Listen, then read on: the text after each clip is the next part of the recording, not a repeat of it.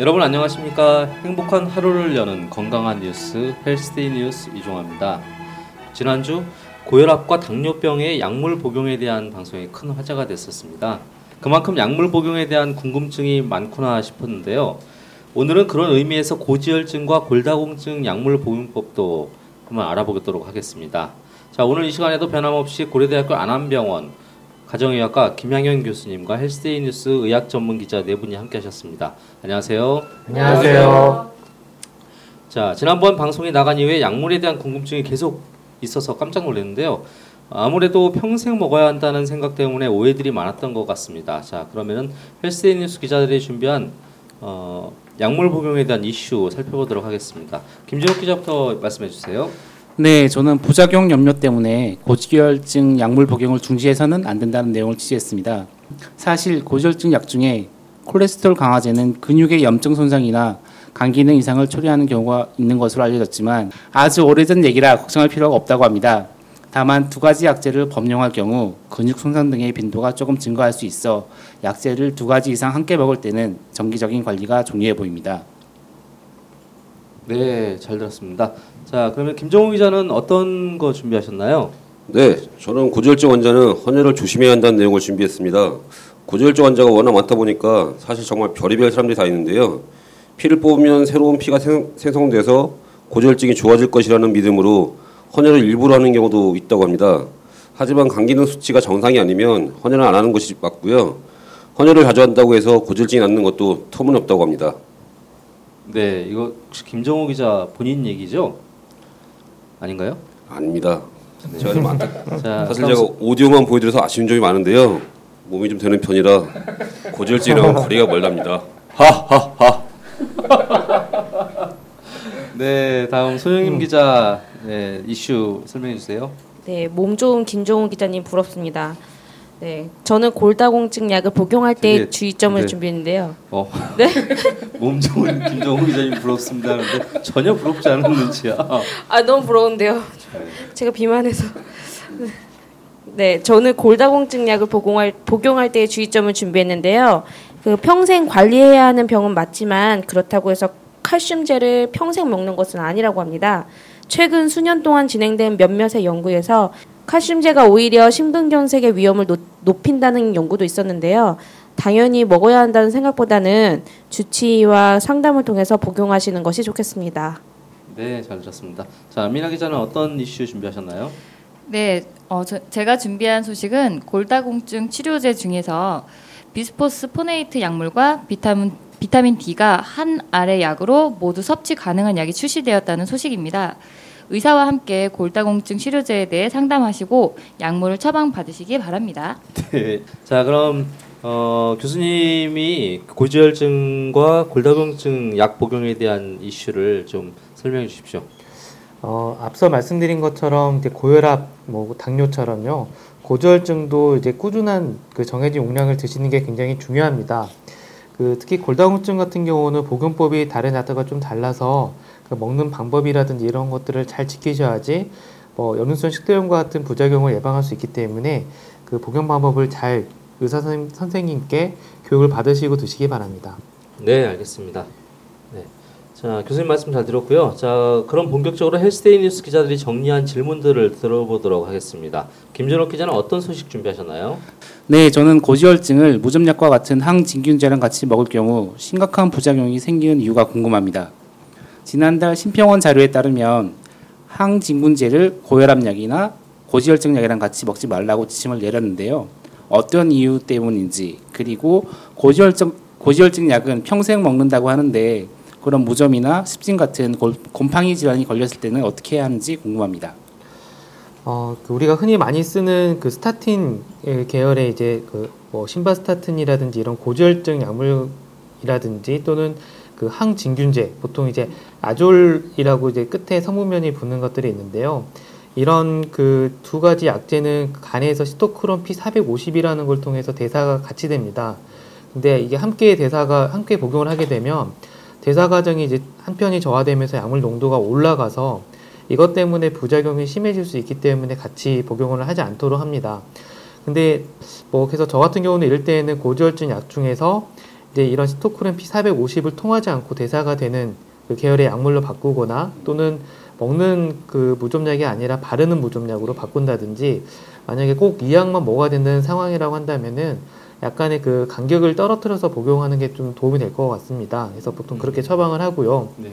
근데 뭐 보통 뭐 고절증 약 같은 경우는 이런 종류의 약들은 보통 저녁에 많이 복용하시기 때문에 이럴 때는 아침에 뭐 복용 그 곰팡이 약이나 뭐 무좀약은 아침에 복용하는 게 좀 좋을 것 같습니다. 네.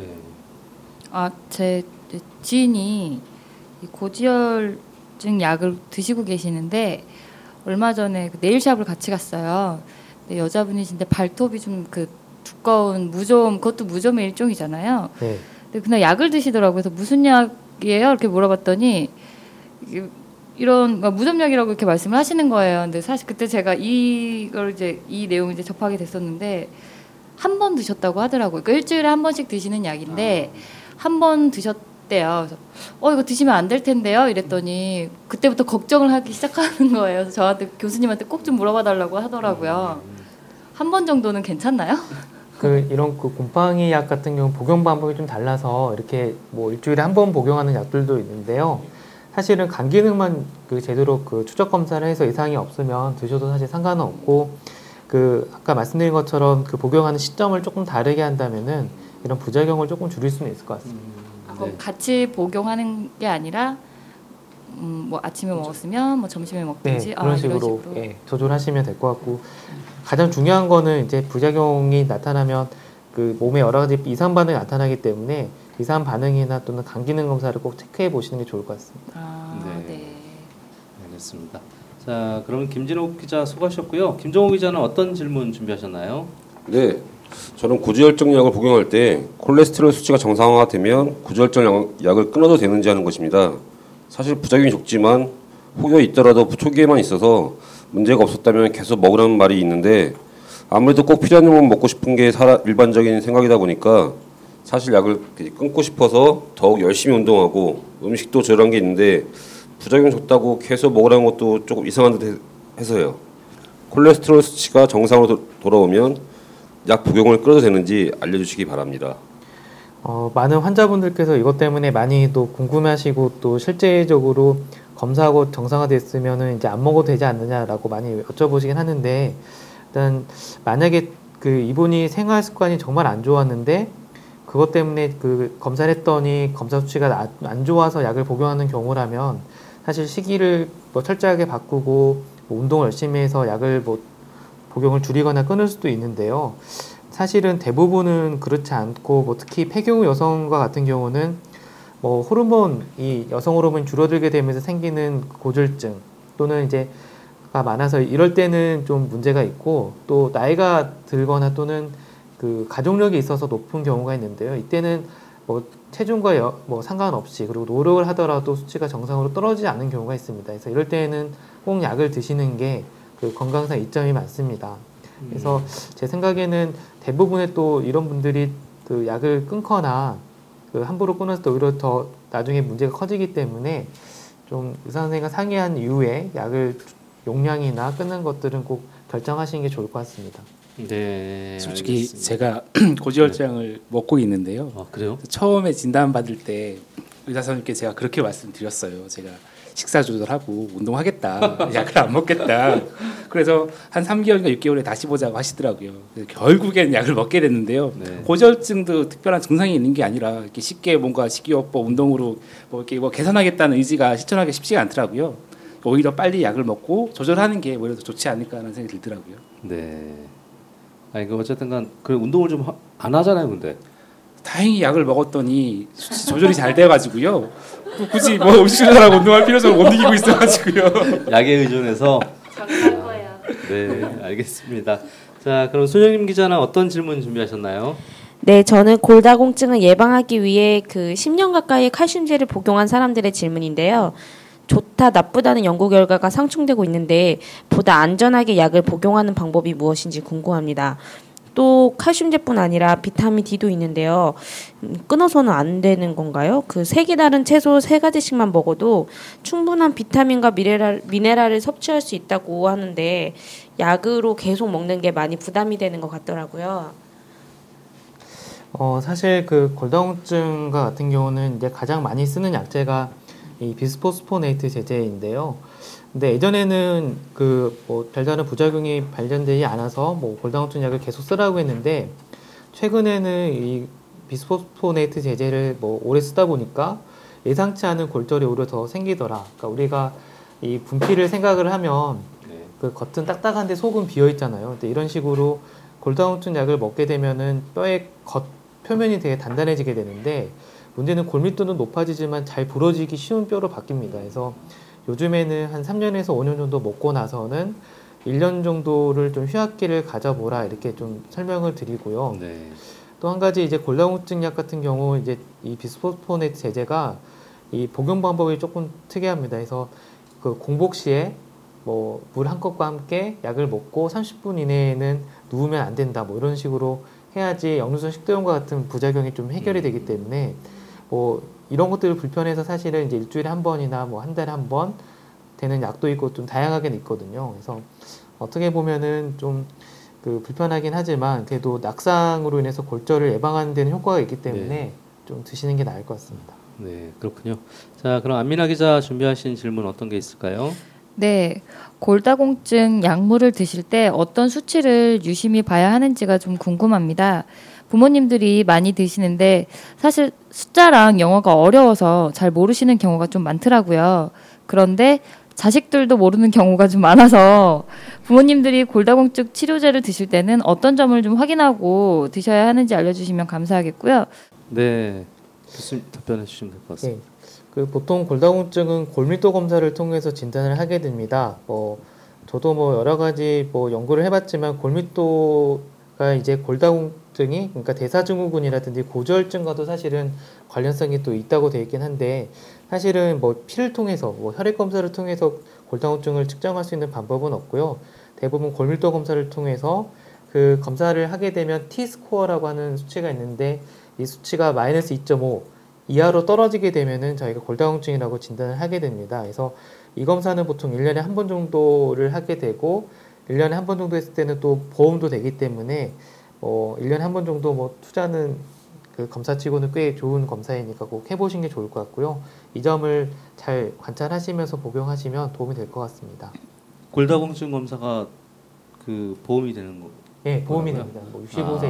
이상 폐경후 여성. 그러면 사실은 많이 사- 이 사실을 많이 모르고 있을 텐데 아뭐 이 내용을 듣고 계시는 분들은 부모님을 모시고 꼭 병원을 찾아가 보시는 게 좋겠습니다. 자 교수님 말씀 잘 들었고요. 기자 여러분들도 수고하셨습니다.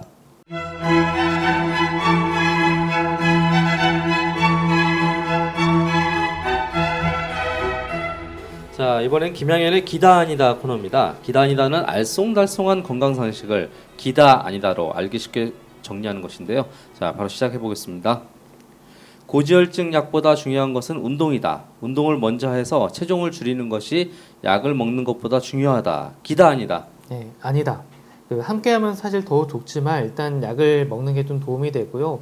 뭐 약간 높을 때는 운동과 식이 습관 변화를 함께 권하게 됩니다. 네, 알겠습니다. 자, 고지혈증이 있으면 계란을 먹어서는 안 된다.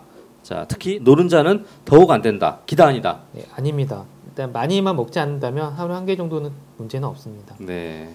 자, 다음 질문입니다. 고지혈증은 평생 약만 먹으면 큰 문제 없이 지낼 수 있다. 기다 아니다.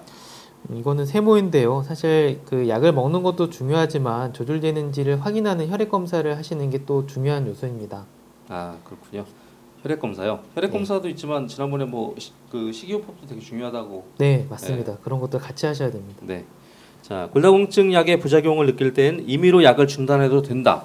아니다. 예, 아닙니다. 그 꼭 먹어야 되는 상황에서는 부작용이 적은 약이라든지 또는 그 주사제도 있기 때문에 이런 식으로 바꾸셔도 됩니다. 네, 알겠습니다. 노인들의 압박 골절에 대한 골다공증 약은 의료보험 처리가 된다. 기다 아니다. 예, 기다. 그러니까 압박 골절이 이제 허리나 그 등뼈에 있게 되면은 보통 그 보험 급여로 저희가 골다공증 약을 처방할 수 있습니다. 아, 네, 알겠습니다.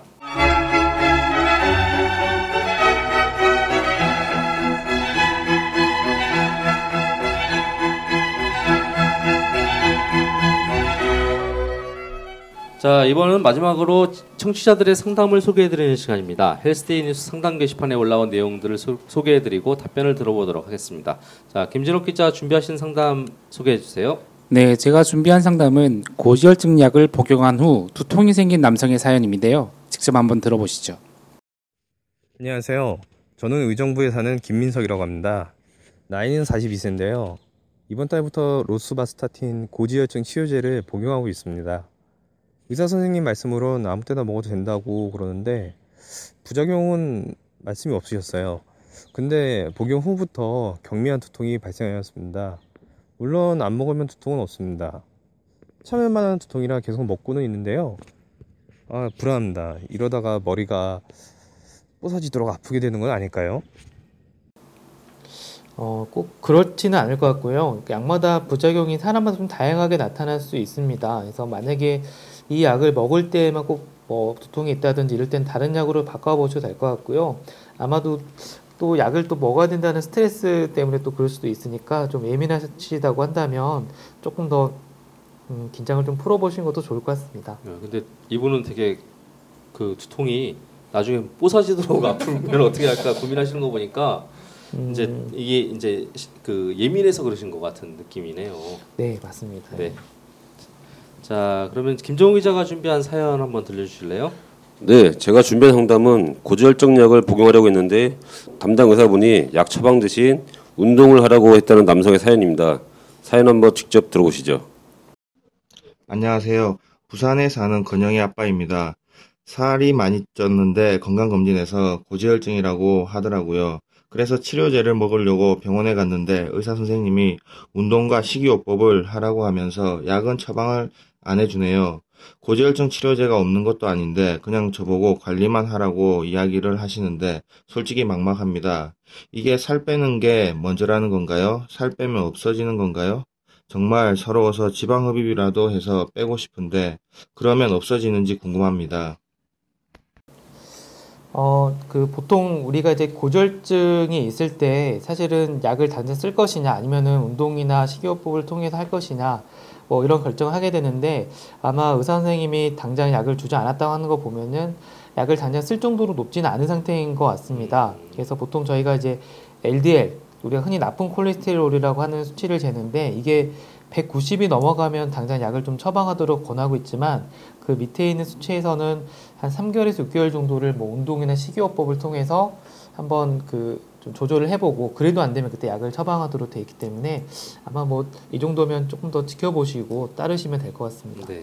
이건 뭐 그렇다고 지방 흡입을 하거나 이러해서는 전혀 효과가 없는 거죠? 아, 예, 맞습니다. 네. 잘 들으셨으면 좋겠습니다. 자, 그다음 손영임 기자가 준비하신 사연 들려주세요. 네, 제가 준비한 사연은 골다공증 약을 처방받을 때마다 계속 약이 달라진다고 어떤 게 좋은지 묻는 주부의 사연입니다. 상담 내용을 직접 들어보시죠. 안녕하세요. 메르스로 들끓고 있는 동탄에 사는 민지 엄마입니다. 저희 엄마가 골다공증 약을 드시고 계시는데요. 현재 드시는 약이 있는데 몸에 안 맞는 것 같다는 이야기를 하시더라고요. 자꾸 얼굴도 붓는다고 하는데 계속 드시게 하셔야 할지 고민이 됩니다.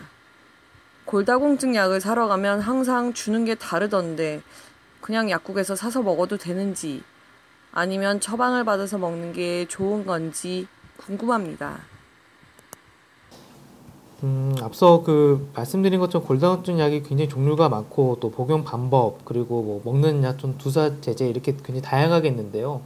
보통 골다공증 약을 바꾸게 되는 기준은 이 약을 먹고 나서 부작용이 심하게 되면 뭐 복용 횟수를 일단 줄여서 일주일에 뭐 한 번씩 먹는 약을 한 달에 한 번 먹는 약으로 바꾼다든지 아니면은 이제 한 달에 한 번 먹는 약도 불편하다. 뭐 특히 속이 불편하다 싶으면은 이제 주사제로 맞게 됩니다. 그래서 주사제로 하다가 만약에 또 이제 임플란트나 이런 계획이 있게 되면 약을 좀 끊다가 혹은 임플란트 끝나고 나서 이제 다시 좀 어 약간 좀 불안하다 싶으시면은 또 먹는 약으로 바꾼다든지 이렇게 좀 왔다 갔다 하는 경우가 많아서 사실은 그 골다공증 약을 처방할 때도 그 특별한 이벤트가 없으면 계속 처방하게 되지만 좀 어떤 그 사건이라든지 상황에 따라서는 달라질 수는 있습니다.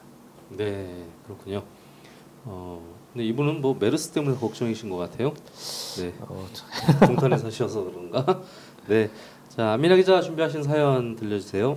네, 어, 제가 준비한 내용은 골다공증 약을 먹으면 턱뼈가 괴사된다는 소문에 대해서 물어보신 미아동에 사시는 주부님의 사연입니다. 안녕하세요. 저는 서울 미아동에 사는 주은이 엄마입니다. 약국 가서 어머니 골다공증 약을 타는데 너무 오래 약을 드시는 것 같다고 약사분께서 의사에게 말씀드려 골다공증 약을 좀 끊으라고 하더라고요. 턱뼈가 괴사될 수도 있다는 뉴스가 대체, 대체적으로 나왔다면서요. 도대체 누구 말을 믿어야 하죠? 어, 사실 저도 이제 그 뭐 제 환자 중에 골다공증 치료를 받고 있는 분들 굉장히 많지만 아직까지는 이런 그 사례는 발견, 발견되지는 않았고요. 사실 초반에는 이게 어떤 오비락이다, 그 굉장히 발병률이 낮다라고 했지만 뭐 어느 정도는 우리나라에서도 보고가 되고 있는 것 같습니다. 근데 음. 이런 턱뼈 괴사가 나타나는 분들의 특징이 주로 뭐 평소 당뇨가 있었다든지 또는 기저의 치주 질환이 심한 환자에서 나타날 수 있기 때문에 어, 보통 이런 분들은 조금 주의를 하셔야 되겠지만 어, 일반적인 분들은 뭐 크게 상관하지 않으셔도 될 것 같고요. 특히 이제 임플란트 같은 경우 앞서 말씀드렸지만 임플란트 전후 3개월은 이런 골다공증 약들을 복용하지 않도록 요즘에는 공고 사항이 있습니다. 네. 그래서 네. 이것만 좀 잘 또 지켜주신다면 크게 문제는 없이 약을 드실 수 있을 것입니다. 네. 그러니까 이런 이런 이제 증상이 있던 것들을 뭐 얘기를 들었을 때 특히 이제 이런 것들을 인터넷 쳐보면은 이런 게 되게 많잖아요 내용이. 그럼 이게 다 내 얘기 같은 느낌이어서 그렇죠. 이제 사실은 그 일반인들은 되게 걱정할 수밖에 없는 것 같아요. 네. 네. 교수님 설명 잘 들었습니다. 자, 그럼 교수님 마지막으로 그 골다공증하고 고지혈증 그 약을 복용하시는 분들한테 당부하고 싶은 거 있으시면은 간단하게 좀 얘기 부탁드리겠습니다. 어, 앞에 그 골, 뭐 고혈압이나 당뇨 환자도 마찬가지지만 특히 이런 만성 질환에 있어서 약 복용 문제로 굉장히 고민하시고 또 이런 정보들을 뭐 TV라든지 또는 매체를 통해서 이제 얻는 분들이 굉장히 많은데 잘못된 정보를 얻었을 때 얻게 되는 피해가 굉장히 또 많습니다. 그러니까 그 동안에 병을 조절해야 되는데 조절하지 않아서 얻게 되는 그런 부작용이라든지 또는 나쁜 질환 발생 가능성이 높아지기 때문에 가능하면 믿을 수 있는 그런 주치 어떤 의사 선생님을 정하고 그 선생님과 함께 그 약을 먹으면서 조절하시는 게 가장 또 중요한 요소일 것 같습니다. 네, 교수님 설명 잘 들었습니다. 벌써 저희가 준비한 시간이 다 됐네요. 자, 다음 시간에 좀 더 유익하고 재밌는 내용으로 찾아뵙도록 하겠습니다. 수고하셨습니다. 수고하셨습니다.